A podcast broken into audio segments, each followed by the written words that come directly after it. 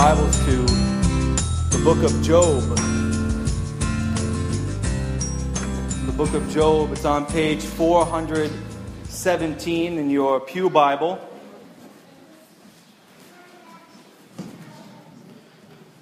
I want to thank those who uh, really stepped up last weekend when we were away down in Portland. David Nelson for preaching to you all uh, last Sunday, as well as all of the others who stepped up in order to help the logistics to go well last Sunday morning. Uh, we really appreciate it. Bethany and I went down to Portland uh, last weekend in order to be together as a family. As many of you know, um, we ended up miscarrying the baby that we were planning on having in November. And so a couple Fridays ago, we went to an ultrasound um, and, and found that out. So we thought we were 11 weeks along, but it turns out that um, the baby was lost at the eight week mark.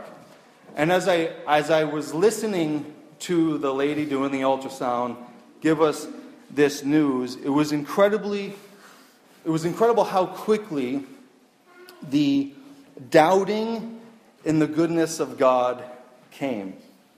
How quickly the bitterness started to creep into both of our souls, kind of like when you have a glass of water and you take a couple drops of food coloring and drop it in, you can see it starting to spread, and pretty soon it's through the whole jar. Get, that's what it was like. The bitterness starts to creep in. The doubting of the goodness of God began to spread. And as we sat after that appointment, we were both in disbelief, and we were both either asking ourselves or we were wondering the question why? Why would God allow this to happen? Why would God do this? The common question around circumstances like this, when bad things happen in our lives, is why does God let bad things happen to good people? Maybe we could change the question a little bit. Why does God let bad things happen to God's people? So forget about everybody else. Forget about the world, okay? We can say, okay, well, the, word, the world deserves the bad stuff. But, but as Christians, right, we, we love God and we bless God and we come and we worship God every Sunday morning. So why does God let bad things happen to us? If God is good, if God is for us, if God loves us, then why does He let bad things happen to us? Kind of one of those questions of the ages. One of those questions that cause people to doubt God, even to begin with. There's so much pain and suffering and problems in the world just this last week. You see the wreckage in Nepal all over the news. Why does God let these kinds of things happen? And so, as I was thinking through some of these things, God just so happened that in my Bible reading, I would come across a man named Job. And this was a guy who experienced un unparalleled suffering. This is a guy that had so much unleashed upon him that it was almost to the point of being unbearable. If you ask somebody who knows the Bible, next to Christ, who suffered the most in their life? Well, it would have certainly, the answer would certainly be Job. Job suffered greatly. And so this morning, instead of going back to the book of Matthew, I couldn't really get my mind into the Matthew gear over the last week. And as I was reading through Job, I realized this is what God has for us this Sunday. So we're going to, instead of looking at Matthew, we're going to look at really a bird's eye view of the book of Job and to see what our response to suffering should be. Because the fact is that as I look at all of you, I know that you all have experienced some sort of suffering in your life. Every single one of us have on an individual level. There have been lost children. There have been lost spouses. There has been the loss of financial stability, a loss of a house or a job. But I also know that you have suffered loss on a church level. When, when several ladies get into their car after church service and they go somewhere and then all of them die in a car accident. Or when your pastor's wife gets cancer and then she ends up dying. So I'm, I'm talking to people who have been through suffering on, on a church level, who know what it's like as a church to go through some kind of suffering. But the question is, how are we going to respond in those situations? Personally and on a corporate level. Because the fact is that we can't control what happens to us. Wouldn't that be nice? Wouldn't it be nice to have the reins, right? We could say, oh, go this way, go that way. I don't want that bad thing to happen to me. Wouldn't it be nice if we could control what happens to us? If it were up to us, we would never experience anything negative. The babies would never miscarry. Our children would never get sick. The cancer would never come. Our church would never go through rocky periods if it were up to us. And so this morning in the book of Job, I just want to walk through some of the story and then toward the end pick out several reasons as to why God allows suffering to come into our lives. But before we go any further, let's ask God's blessing on his word.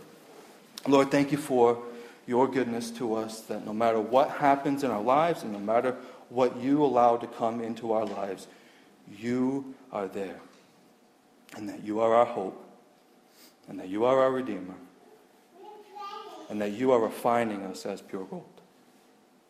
Lord, I pray that you'll give us great understanding of how to respond when suffering comes as a result of your word this morning. In Christ's name, amen. So let's refresh our minds a little bit on who Job is. He's the guy with kind of the weird name, right? I like to talk to new Christians, and then they run into this guy in the Bible. His name is Job. Oh, it's kind of a funny name. His name is Job. But his name is Job. And Job was from a place called Uz, not Oz. This is not the Wizard of Oz. He was from Uz. And so Job is from Uz, which would have been outside of, the, uh, of Israel. Um, but he was from Uz. And in the first few verses, you see that he has 10 kids. Imagine that. Some of you think one's too many. 10 children. He had a bunch of sheep. He had a bunch of camels and livestock. He had all kinds of servants. He was considered, as the text says, he was considered the greatest man in the entire area. But not only did Job have a lot of stuff, but in chapter 29, Job says that he was well respected by young men. He even says that when princes would come and he would be in the presence of princes, that the princes would hold their tongue when they were around Job. Job was a wise man. The princes wanted to hear what Job had to say. He says that he would take care of the poor and that he would help orphans. He says he was the father to the needy and that men would listen to his counsel. So this isn't just any old guy. This guy has influence. He is the one that people want to listen to. He is the one who has a whole bunch of stuff. And not only that, but he was a very godly man. So he wasn't necessarily just godly in his worldly wisdom, but he had great godly wisdom as well. He was a man who feared God. He was the kind of man who turned away from evil. In fact, he was such a godly man that for his 10 kids, he would sacrifice animals on their behalf in order to pay for their, for their sins in case they had sinned. So Job was the guy who everybody envied. Job would have been the guy that everybody would have want to, who want to have been like. He was rich. He had a bunch of kids. He was healthy. He was generous. There was nobody like Job from, in all the land. So, from our earthly perspective, we're thinking, as we read the few, first few verses of Job, we're not thinking this is the guy that something bad is going to happen to. We're thinking this guy is a great guy. God would never let anything bad happen to this guy. We kind of have that gauge in our minds that God isn't going to let bad things happen to good people because they're good, they're godly, they love Jesus, they go to church all the time. Whatever we have in our mind as the gauge, we think they do all of that, so God's not going to hurt them. God's not going to God's not going to curse them in any way. I'm kind of embarrassed to say this, but in 2000, well, I don't like flying. So in 2009, I was going down to Peru to help on a, a, church basically construct a wall. I know you guys don't figure me as a construction type. Dick, especially, smiling back there. But anyway, we're going down to help construct a wall inside of this church. And I remember when we were flying down, I looked at one of the pastors in the church, and he was on the plane up, up in front of me, and I thought, he's a good guy. He's a really godly guy. I hate flying, but God's not going to let this plane fall with such a good guy sitting there. and that went through my mind. But is that true? No. But we all have those gauges in our minds. We think that God is going to automatically make somebody's life a piece of cake just because they are seemingly a good person. And He's going to make somebody else's life miserable because they're not a good person. But as we can see in the book of Job, that's just not the case. In fact, the way suffering came into Job's life was very interesting. Look at chapter 1, Job chapter 1, verse 6. Now there was a day when the sons of God came to present themselves before the Lord, and Satan also came among them. The Lord said to Satan, From where have you come? Satan answered the Lord and said, From going to and fro on the earth, and from walking up and down on it. And the Lord said to Satan, Have you considered my servant Job, that there is none like him on the earth, a blameless and upright man, who fears the Lord and turns away from evil? Then Satan answered the Lord and said, Does Job fear God for no reason? Have you not put a hedge around him and his house and all that he has on every side? You have blessed the work of his hands, and his possessions have increased in all the land. But stretch out your hand and touch all that he has, and he will curse you to your face. And the Lord said to Satan, Behold, all that he has is in your hand. Only against him do not stretch out your hand. So Satan went out from the presence of the Lord. So this is a crazy situation. Satan is in the presence of God, and God brings up Job to him. Have you seen my servant Job, Satan? Have you seen him? There's, there's nobody like him. He is blameless. He is an upright man. He is my man. He is after me. He follows after me. And Satan basically says, Yeah, that's only because you put a wall of protection around him and everything he has. That's, that's only because you are specifically protecting him from any kind of harm. So Satan says, as soon as you pull down that wall and let me get at him a little bit, he is going to curse you. And so God says, okay, fine. Go ahead. Go, go. The wall is down. The wall of protection, the hedge of protection is off of Job. Go and do what you want to Job. Just don't kill him. So this conversation happens between God and Satan. And Job has no idea that this is going on in the heavenlies somewhere or whatever. Job has no clue. He's on earth doing whatever it is, whatever it is that he is doing until all of a sudden these messengers start coming to Job. So the first messenger comes to Job and he says, The Sabeans, this group of people, have killed off a bunch of your servants. Pretty bad news. I mean, maybe some of the servants were his friends. Maybe some of the servants were some extended family. Who knows? But pretty bad news. But another messenger comes and says that fi- a fire came from heaven and burned up a bunch of Job's livestock and burned up his shepherds too. So a little more bad news. But then another messenger comes and says that Job's camels were stolen and more servants were killed. All of this is bad news. All of these servants are being killed, and his animals are being killed or stolen. And I think all of us would be pretty bummed out about that.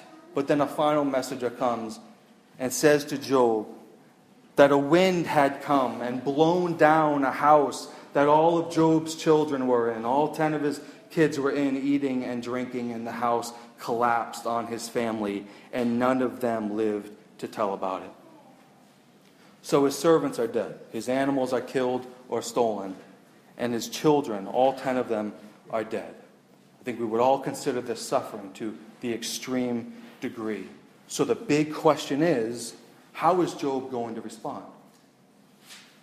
How would you respond to this kind of news? All of your earthly possessions gone, all of your children gone. How do you respond? Look at how he does in verse 20. Then Job arose and tore his robe and shaved his head and fell on the ground and worshiped. So Job gets up, he, shreds his robe off, he shaves his head, which those are a sign of mourning in those days, and he falls on the ground and he worships God. I don't know about you, but if somebody told me that all of my stuff was gone and my daughter was dead, I wouldn't feel very worshipful. Wouldn't want to worship God in that moment.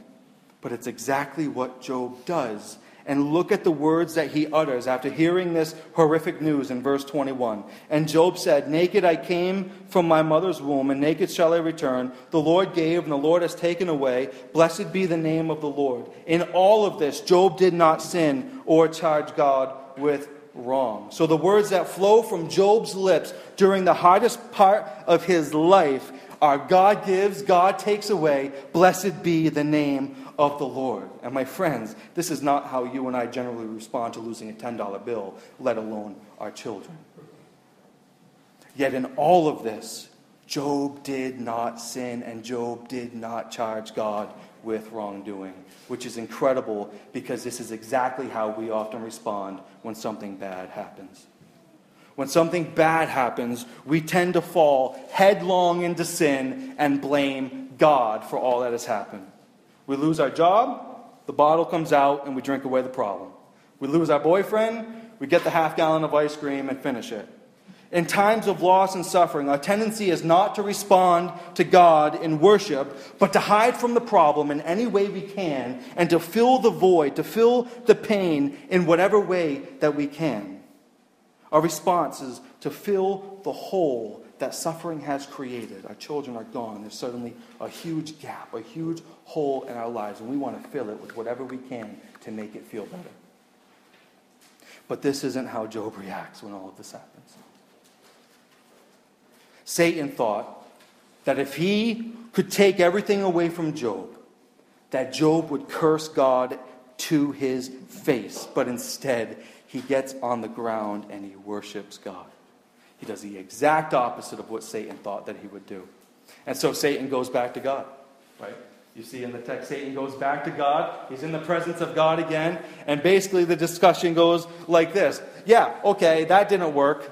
That didn't work. I didn't, I didn't mess Job up too much with taking away his kids and taking away his stuff. But if you let me inflict pain onto him, physical pain onto Job, then that's when, that's when he'll curse you, God. And so God, with the same confidence, says, Go ahead. Go ahead and inflict bodily pain onto Job. And so Satan goes and he strikes Job with these boils from his head to his feet. But then the text says again, that Job did not sin with his lips. He responds in the same way. All of this suffering has been dumped onto Job. All of his stuff is gone. His kids are gone. His health is now gone. Satan had the clearance to do anything to Job that he wanted to do except to kill him. But when it comes down to killing Job, Satan didn't really want to kill him. That's not what Satan wanted to do. Satan didn't want to actually have the opportunity to stick a sword into Job and kill him. That's not what he wanted to do at all. What Satan wanted to do was kill Job's faith. This is one of the key things that we have to know and remember during our times of suffering. And I think John Piper said it well that Satan aims to destroy your faith, but God seeks to strengthen your faith. When times of suffering and struggle come, Satan's hope is not to destroy you and your body, it's to destroy your faith, it's to rattle your faith, it's to shake you up in whatever way he can concerning your faith, concerning your trust in God, concerning your belief in the gospel and the goodness and greatness of God. That's what Satan wants to shake up. He's not as concerned with killing you. That's the easy thing to do. He wants to wreck your faith. But suffering is the tool that God uses to strengthen us. Suffering is the tool that He uses to root us further into Himself. So, if you take suffering away from the Christian life, you take away some of the most intense and important times of growth. Suffering has a way of growing us more deeply and more profound in, in, in ways that nothing else can. And Job would know God so much more deeply as a result of all that has happen. Just like kind of what we began with, we all want to have the reins of our lives. We all want to be able to control anything that happens to us. Oh, I'll go this way, I'll go that way, and, and, and feel as though we have the power and have the control. But we don't control what happens to us. We don't control the bad things that come because we wouldn't want them. But when those things come into our lives, they root us more deeply in God, they strengthen our faith. And that's what Job is going through. So he's battling through all of this loss. And then all of a sudden, as you start reading through the pages of Job, you see that these three friends come around. Friends come around. And they sit with Job. And they see Job and they see how much distress that he's in, that they don't even say anything to him for a week. So his three friends come and they sit around in a little powwow and they don't say anything to each other for a whole week because of the distress that they see in Job. So, as these middle chapters of Job unfold, you can, you can see that these friends really don't have wise words for Job. They don't have the truth. They don't have God's word for Job. Anything they offer him has no comfort at all.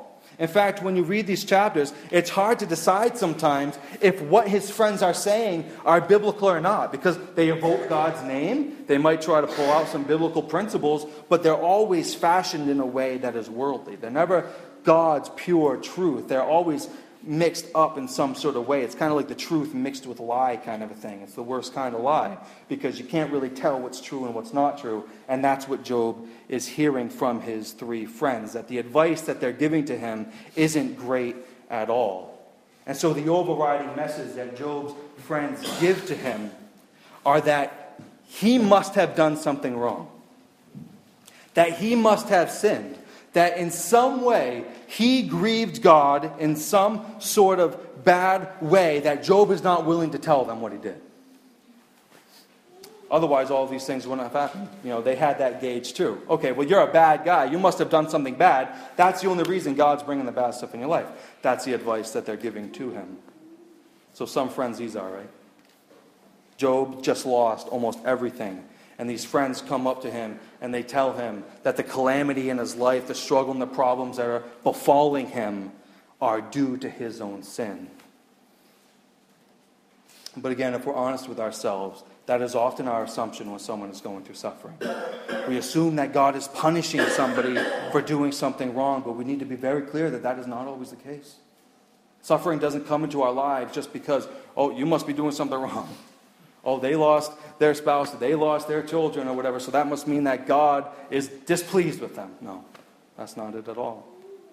So if Job's friends are wrong in their advice, and we know they are, then why did God allow Job to suffer? Why did God allow Job to go through all that he went through? Why does God allow us to go through suffering?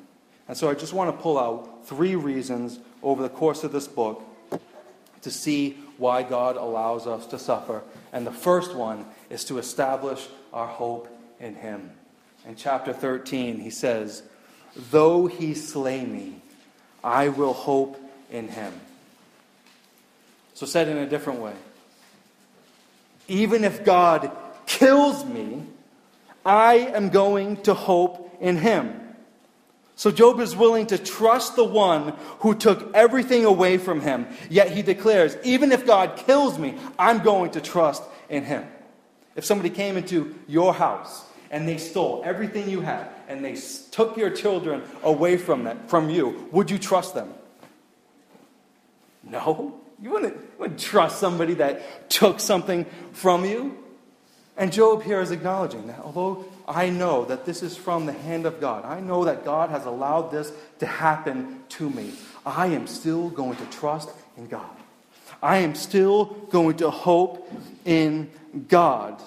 So when God allows things to happen that, that or, or allows things that we love to be taken away from us, we are still to trust in Him.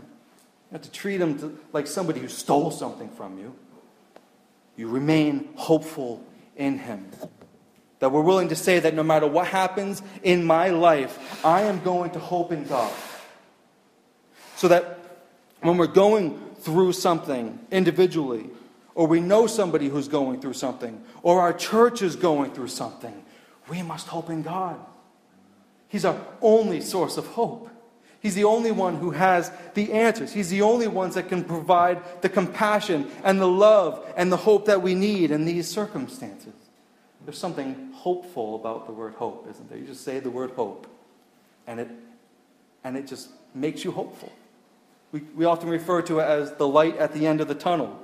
The darkness is surrounding us, but, but through all of it, we, we see a light coming. We know that it's going to be okay. We, we know that although God doesn't feel present in these moments of suffering, that He is present and that He will make things right. He will make things to come out all to our good and to His glory. God allows suffering in our lives to establish our hope in Him.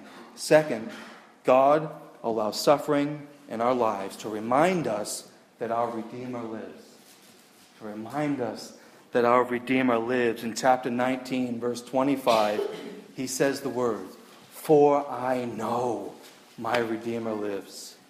Just, just settle in on those first few words. For I know. Job had a knowledge of God. And this is, this is so important. Because when you're going through suffering, when you're going through trials, hardships, your thoughts about God and who He is are incredibly important. What comes into your mind when the, when the trial comes? Is it God, why are you letting this happen? Or is it, I know you're there. I, I know my Redeemer lives. The, the knowledge of God, you continue and you start to speak truth to yourself. Because we're in, when we're in suffering, our emotions are high, aren't they? When we're going through suffering, when we're going through a problem, the emotions are flaring. Everything's going on, and we can't really see clearly. We feel like we're in some sort of cloud. And what you know to be true about God has to be crystal clear in those moments because you're in a fog. You're not thinking right in those moments. And so, what comes into your mind when you think about God has to be clear, it has to be sharp. Your knowledge of who God is is what holds you in place. You have to be prepared for suffering with a proper knowledge of God. Job had a solid knowledge of God. And this is a way that we can preemptively help ourselves before suffering comes. So if you're sitting here and you're thinking, well, I'm not really going through anything right now, you always know something is going to come. So you can preemptively help yourself a whole lot by rooting yourself in the Bible. But taking your Bible and learning it and studying it and understanding as much as you can about God as possible so that when the suffering does come and that cloud of suffering is over you and you're not thinking straight, you'll remember what you've studied.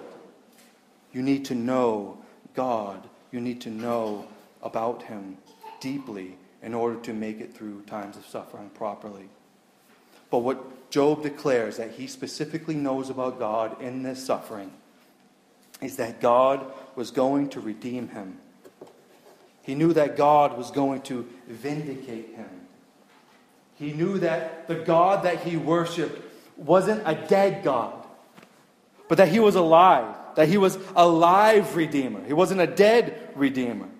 And so, however, Job understood God as Redeemer, we can't be totally sure, but we can look back on this side of the cross and see a whole lot fuller of a picture, can't we?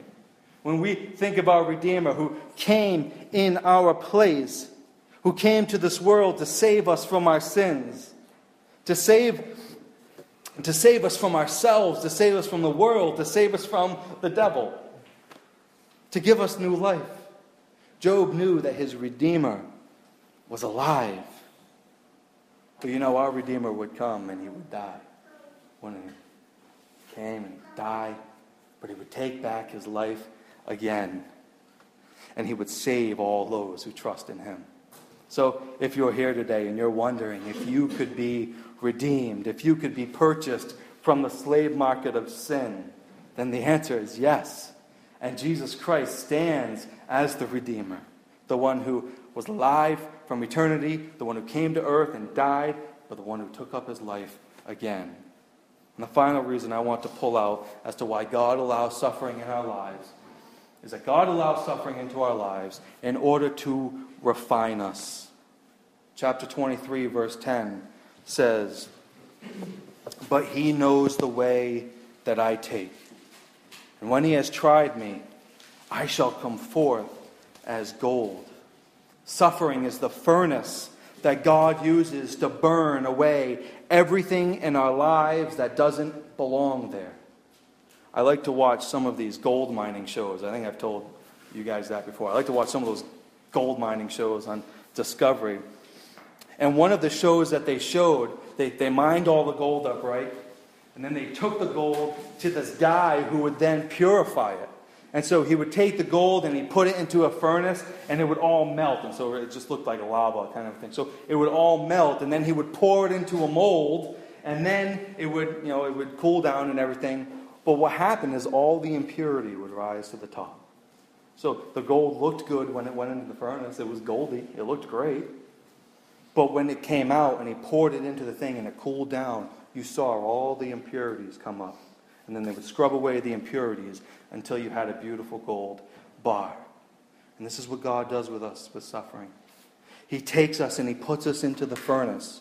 And He allows the heat to go on until we don't think that we can handle it. But during those times, we have to remember that He that it is He who is doing it and that He is doing it for our good. That although it doesn't feel good to be in a furnace, that it is for our good and He's going to bring Himself glory as a result. We have to take the mindset that the suffering we're going through is to refine us, that the suffering we go through isn't something that is simply ha- happening at us, it's not something that's just happening to us. This is something that's happening for us. Suffering is something that God brings into our lives that is for us. It is happening to refine us into pure gold. But again, on this side of the cross, we have so much more clarity as to what even in comparison to what Job would have known. Because when we go into the fire and we're going through suffering, we're coming out in the hopes that we're looking more like Christ. Christ's likeness is the goal when we are being refined. That is the goal of God to make us into make us more like Jesus. So we have hope. When times of suffering come and trials come, we have hope. We have Christ because we know that what he came and did was on our behalf. When it comes to our Redeemer, we know that Christ literally came and redeemed us out of the slave market of sin by dying for us on the cross and paying for our sin debt and coming back to life again in order to give us victory over sin and death. And when it comes to being refined into pure gold, we know that the refining process of suffering will produce Christ likeness. So, why does God allow that suffering to come into your life? To establish your hope in Him, to remind you that your Redeemer lives, and to refine you into pure gold. So, what ended up happening to Job? He goes through all of this suffering. His supposed friends come up to him and give him all sorts of bad advice, give him all sorts of what they called comfort. And Job defends himself to them. He believes he has a case before God. He knows that he has not sinned before God in order to bring all of this onto him. But at the end of the book, the most incredible thing happens. God speaks to Job. He speaks to Job. And basically, what God does is take Job by the shoulders and just shake him a little bit. He asks Job all of these questions like, Who are you? Where were you when I laid the foundations of the earth? Do you have my power? Do you have my knowledge, Job? Are you the one who knows everything that's going on? Can you pick up Leviathan out of the ocean? God's just proving his point. I got it all, Job. I'm the one who's in control. So if I can do all of these great things, if I was the one who laid the foundations of the world, don't you think I got you? Don't you think I can manage your life? Don't you think I can direct your paths and know your paths and make sure that what happens to you is for your good and for my glory? All these questions just pouring out in order to prove to Job that God was the one who had him. And the only thing that Job can really do in this moment is acknowledge that God's ways are best. And so then God pours out blessing onto Job yet again and he gives him more than he ever had before. How are you going to respond when suffering comes upon you? When your stuff gets taken from you, when your family gets taken from you, when your health gets taken from you. We have to get to the place that we trust in God and His plan for us more than we trust in our own plan for our own lives where we are steadfast in our faith and clinging to the promises and the truths of God. That no matter what happens in our lives, that we're holding on to Christ in whom we hope. That we're remembering our Redeemer who has saved us from the slave market of sin. That we're trusting, although it burns, in God through that purifying process that is making us more like Jesus. But you know, when you look at the book of Job and the life of Job and all that he went through, it is so important that we don't stop there. Because Job, and it, it's not an island unto itself. Job and what happened to him points to another one who would come and endure great suffering. He points us to Jesus. He was a godly man, but he wasn't a perfect man. He was sinful like you and like me, but Jesus was perfect, and he didn't deserve any bit of suffering that came to him. So when the question, why do bad things happen to good people, comes to mind, we need to change the way that we think about it. So, why do bad things happen to good people? As R.C. Sproul says, that only happened once, and he volunteered the very Son of God, who would come and not just experience loss and physical pain, but he would be sacrificed by his own Father. He would be crushed by the hands of his own Father. And when we experience suffering and loss, we may not be like Job, where God gives us a bunch of kids and cattle.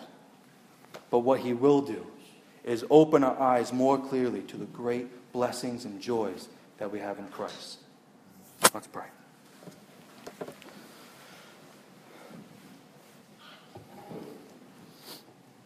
Father, again, we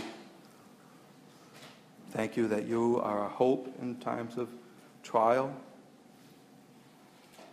That in those times of trials, we can know that our Redeemer lives. And that we can know that as we undergo suffering, that you are refining us. It's pure gold. You're making us more like Jesus as a result of this suffering. Lord, I pray that for those who are going through suffering right now. Lord, we pray that they will help, that they will see these things as Job did. But we thank you most for what Jesus did as the suffering servant who would come, who wouldn't do anything wrong, who wasn't deserving of anything evil to be brought upon him. But we thank you that he willingly came and took our evil upon him the evil and the, and the wrath that we deserved, took it upon himself and bore it for us on the cross, and gave us his own righteousness that he won in his life. Lord, help us to see these things as we're undergoing suffering. In Christ's name we pray. Amen. Will you stand with me?